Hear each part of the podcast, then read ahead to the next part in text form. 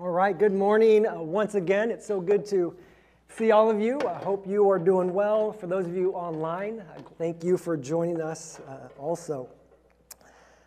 Uh, well, we are continuing our way uh, through our series on the Psalms.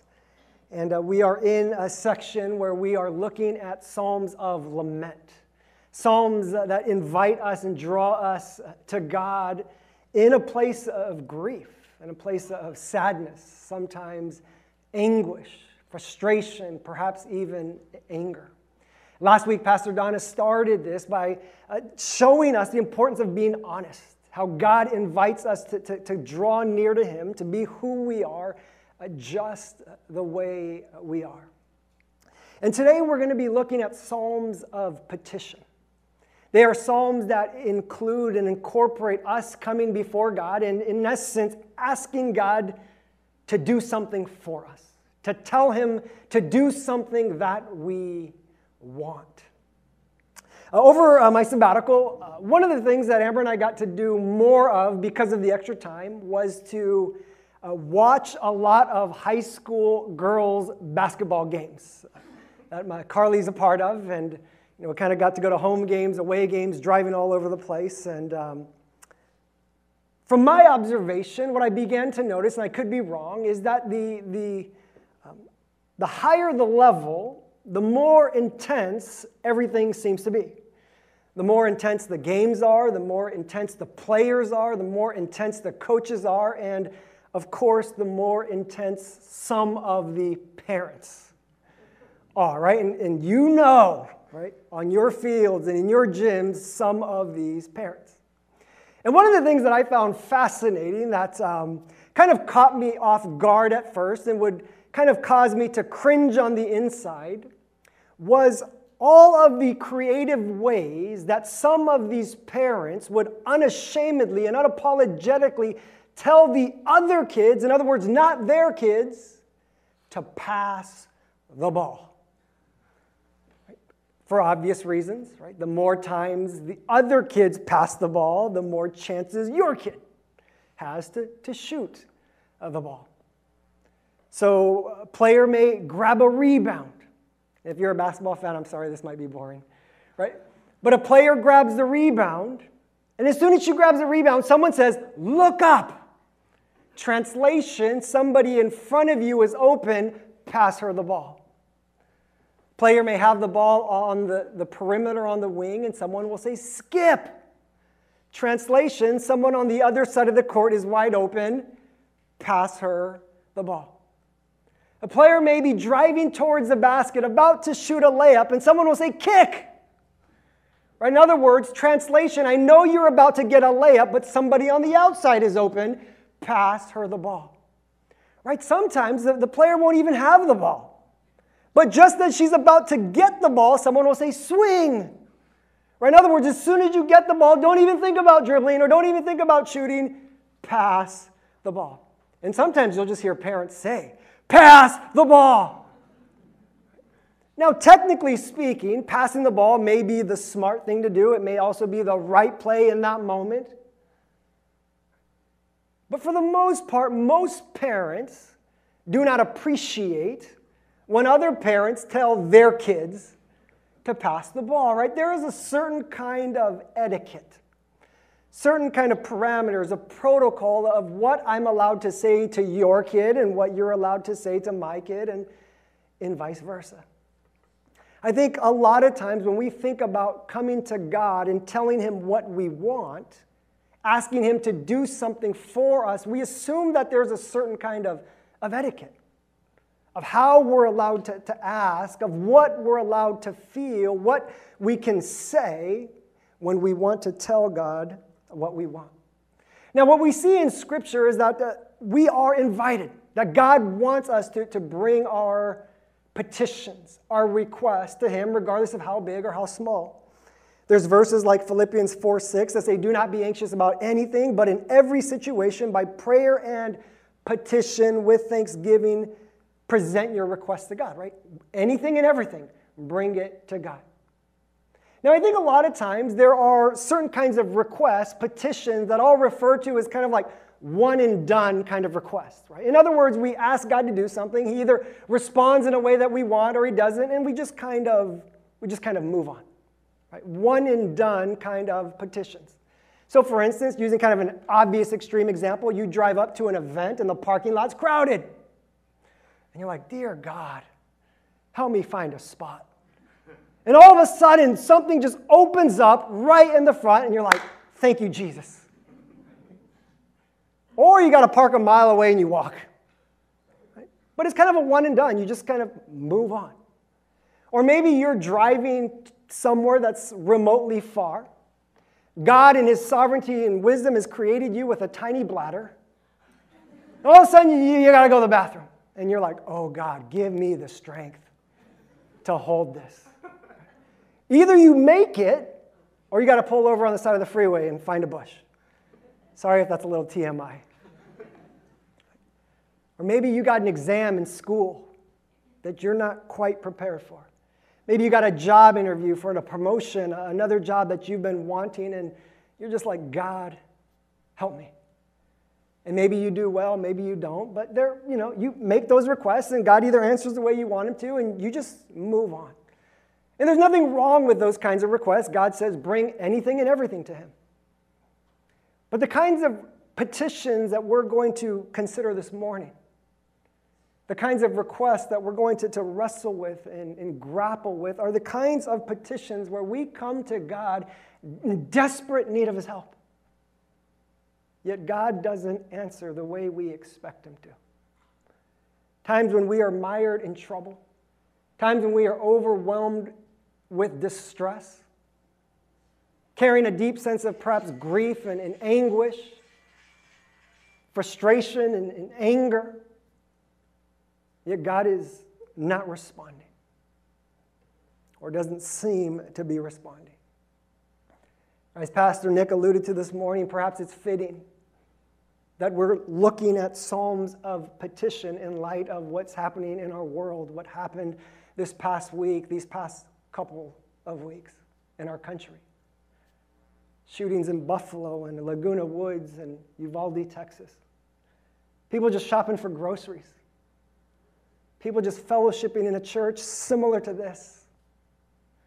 Kids sitting in a classroom watching a movie. What are we, what do we say in times like this? What are we allowed to say to God? What are we allowed to feel? And today we're going to look at Psalm chapter 88, which many refer to as the darkest psalm in the Psalter. And in a few moments, we'll see why. So if you want to turn there, Psalm chapter 88, or it'll be up on uh, the screen. Says a song, a psalm of the sons of Korah for the director of music, according to Mahalath Leannoth, a maskil of Heman the Ezrahite. Lord, you are the God who saves me. Day and night I cry out to you. May my prayer come before you. Turn your ear to my cry. I am overwhelmed with troubles, and my life draws near to death. I am counted among those who go down to the pit. I am like one without strength. I am set apart with the dead, like the slain who lie in the grave, whom you remember no more, who are cut off from your care. You have put me in the lowest pit, in the darkest depths. Your wrath lies heavily on me. You have overwhelmed me with all your waves. You have taken from me my closest friends and have made me repulsive to them. I am confined and cannot escape. My eyes are dim with grief. I call to you, Lord, every day. I spread out my hands to you. Do you show your wonders to the dead? Do their spirits rise up and praise you? Is your love declared in the grave, your faithfulness in destruction? Are your wonders known in the place of darkness, or your righteous deeds in the land of oblivion? But I cry to you for help, Lord. In the morning, my prayer comes before you. Why, Lord, do you reject me and hide your face from me? From my youth, I have suffered and have been close to death. I have borne your terrors and am in despair. Your wrath has swept over me. Your terrors have destroyed me. All day long they surround me like a flood. They have completely engulfed me. You have taken from me friend and neighbor. Darkness is my closest friend. Now, we don't know much about this, this author, Haman the Ezrahite, family member, relative of the sons of Korah. Uh, other than in First Chronicles, we, we're told that he's one of the prophet Samuel's grandsons, that he would go on to be one of King David's personal musicians. We don't know anything about his situation. We don't know anything about his context. What's obvious that he's in desperate need of, of God's help. Right? He says things like, I am overwhelmed with troubles. My life draws near death. I am like one without strength. I am set apart with the dead, like the slain who lie in the grave. I am confined and cannot escape. My eyes are dim with grief, right? That he is struggling. That he is overwhelmed with a sense of grief and anguish and loneliness. And he's coming to God, begging God, pleading with God to help, to intervene, to deliver. And perhaps what's my, most eye opening, what's hard to grasp, is that he seems to have been in this situation and praying this for quite some time. He says, Day and night, every morning, every evening, I cry out to you, Lord. Verse 9, he says, I call to you, Lord. Every day I spread out my hands to you. From my youth I have suffered. From my youth I have suffered. In other words, God, the majority of my life I have been suffering and I have been struggling. And from my youth, every morning and every evening, I'm crying out to you. Every day, I open my hands to you. And what's implied is that all this time, God does not seem to be responding. God is not answering in the way that He wants God to answer. And you can see in, in the tone and in his request a sense of frustration and, and anger that is developed over time towards God. To the point where he begins to challenge God and even blame God for a situation. He says things like, You have put me in the lowest pit. Your wrath lies heavily on me. You have overwhelmed with all your waves. You have taken from me my closest friends. You have made me repulsive to them. Your wrath has swept over me. Your terrors have destroyed me. You, you have taken from me friend and neighbor. And then he even, what seemingly is, he begins to even challenge God, taunt God, almost seems to, to mock God. Look at verse 10 to 12 one more time, beginning in the middle. It says, Do you show your wonders to the dead? Do their spirits rise up and praise you? Is your love declared in the grave, your faithfulness in destruction? Are your wonders known in the place of darkness, or your righteous deeds in the land of oblivion? In other words, what he's saying is, God, are you waiting for me to die and then answer me? In my grave? Is that where you're going to show me your love and demonstrate your faithfulness? Is that when you're going to save me and deliver me? Is that when you want my spirit to rise up and praise you? And then in verse 18, it says, Darkness is my closest friend.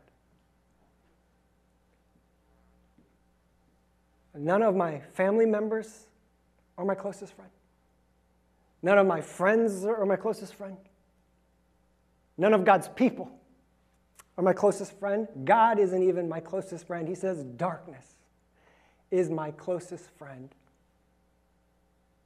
Period. The end. End of song. Like, can you imagine if we had a, a, Sunday morning service where we gathered here on a Sunday and we sang a song like this?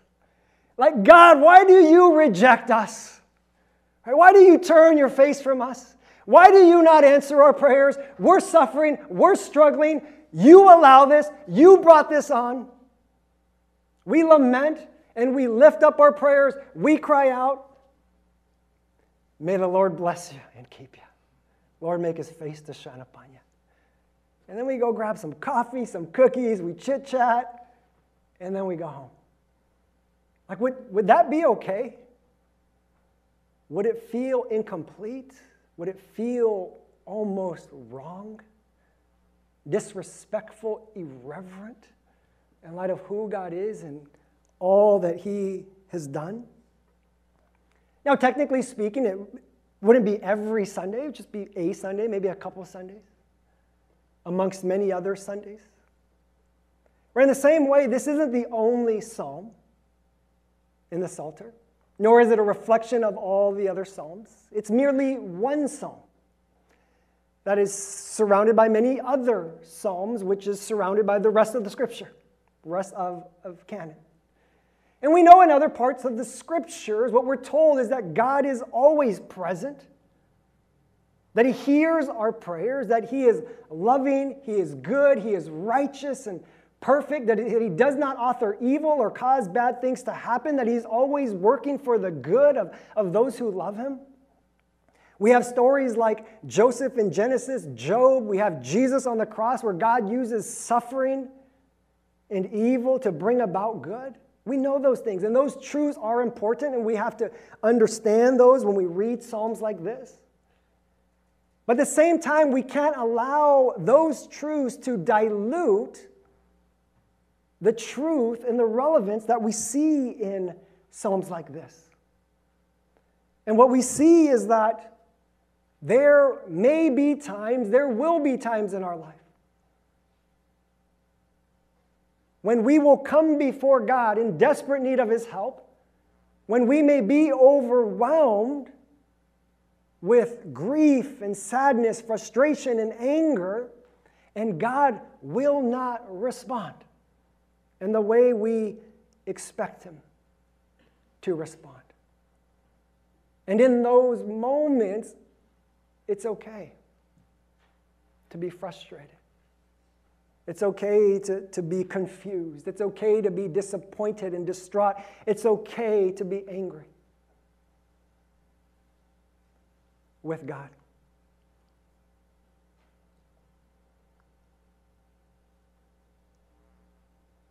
That God invites us to draw near to Him to, to make our requests known to Him, to lift up our petitions and to be completely open and honest with, with what we feel, with who we are. Rather than in these spaces and in these seasons, what's important is not that we say everything that is biblically correct and everything that is true about God, but what's important is that we come before God and say what is true about us, what we desire, what we want, how we feel. Right? you think about your, your closest relationships, right? The people that you are the closest to today, the ones you feel close with. My guess is they aren't the people where every single interaction is cordial and polite, right? How are you? I'm fine. How are you? I'm great. You look lovely today. No, you look great today. You're so smart. You're smarter, right? Like, I hope, you know, those are components of a good friendship. But my guess is the people that we're the closest with, it's not just those kinds of interactions.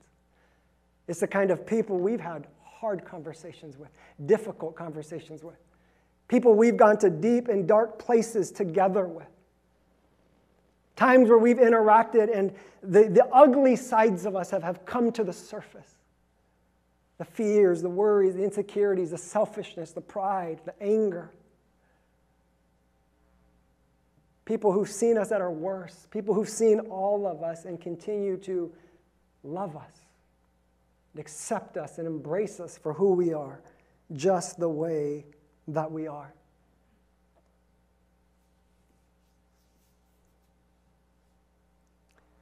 See, you've probably heard somewhere before, right, that God doesn't desire religion, He desires relationship.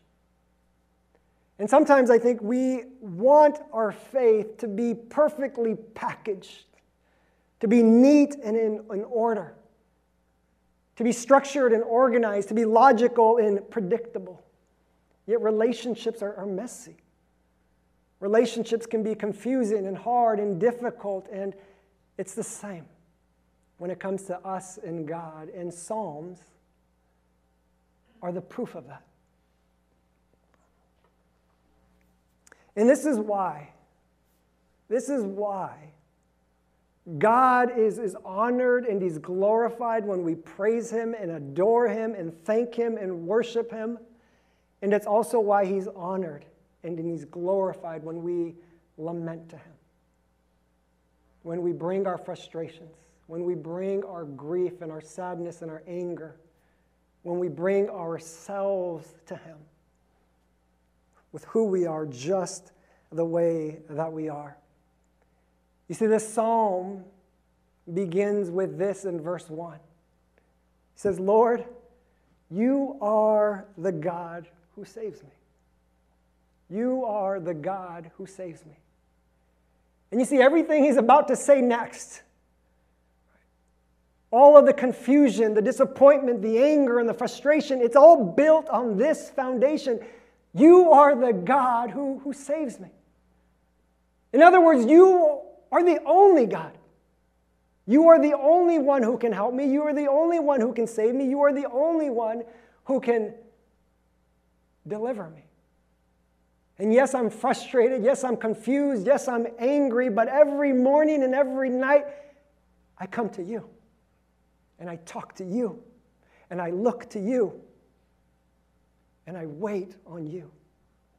And I'm doing my best to trust and place my trust on you. You are the God who, who saves me. There's two things that I want to emphasize uh, from, from this morning as we kind of wrap this, this sermon up. Uh, one is kind of straightforward. God desires our laments. God desires our petitions, our, our, our, laments. He doesn't just tolerate it, He doesn't just put up with it, but He invites it, He welcomes it, He desires it. But in those moments when we are struggling, when we are in desperate need of His help, regardless of what we're feeling, even if we're confused and angry and disappointed and distraught, God desires for us to come to Him. And thus, if you're struggling today, if you are overcome with a sense of grief, if you find yourself in trouble, if you're frustrated, confused, angry with God, it's okay to be where you are. It's okay to stay where you are. It's okay to remain where you are until God decides to step in, to do something different, to help lead you out. That is, if, you, if that's you this morning, you don't have to feel bad for feeling the way you feel. You don't have to view it as somehow being immature. You don't have to feel rushed or hurried to, to feel something different, even though you may want to feel something different. You're simply invited to, to draw near to God, to bring your requests to Him, to lift up your petitions, to be honest with, with what you feel, and to allow Him to respond in the way that He desires to respond. So I believe that some of us here this morning need to be reminded that it's okay to lament, that God desires our laments. For others of us, the question that God has placed on my heart, the question I think He wants us to consider is perhaps this Why don't we lament more? Why don't we lament more? Now, if you're thinking, I lament a lot, Well, point number one is for you God desires your lament. It's okay to be where you are. But for others of us, myself included, why don't we lament more?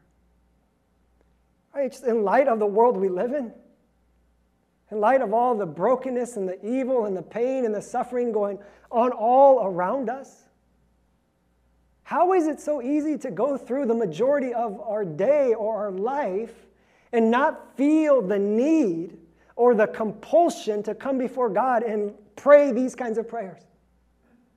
To have these kinds of requests, to experience this kind of anguish, frustration. I mean, is it simply because we're just more blessed than everyone else? I think sometimes, I know for myself, because we have so much, it's so easy to try and address the world's problems, to fix things, to medicate our pain with things of the world, to rely on our talents and our abilities, to turn to things like money and education and career and hobbies, politics, social media, assuming that those things will, will fix things. It's easy to insulate ourselves from a lot of the pain and the suffering going on around us. It's easy to focus on our inner circle, to focus on our activities, our busyness, and to keep a distance from those who are, are hurting.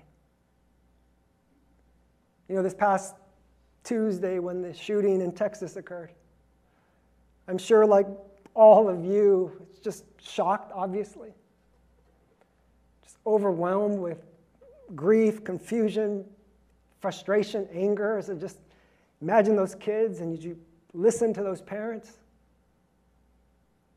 And as I was just kind of reflecting on it, there was this voice that I could not shake. And the voice was saying, you know what? In a few days, you'll go back to normal. You'll stop feeling the grief.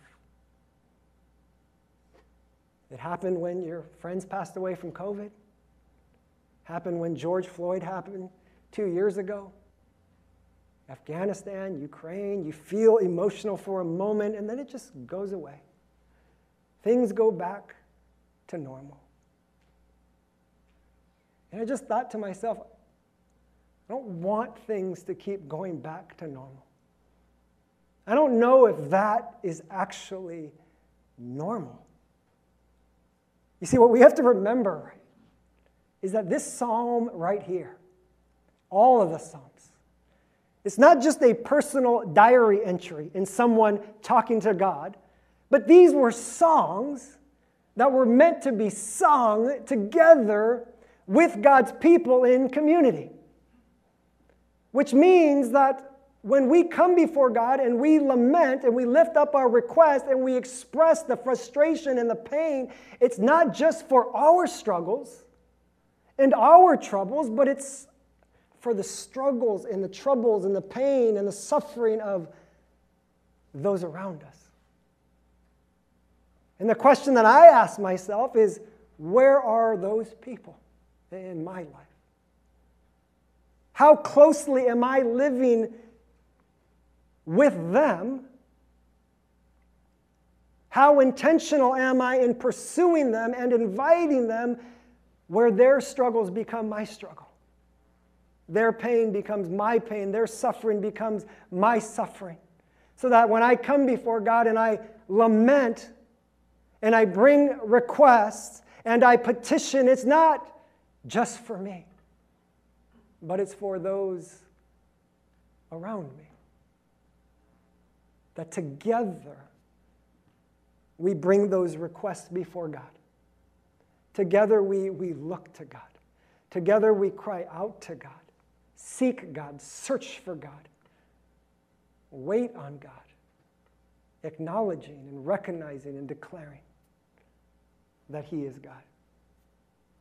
You know, as we close our, our time this morning, uh, worship team is going to. Uh, it's a new song. It's a new song, right? lead us in a new song uh, called Highlands. uh, by Hillsong.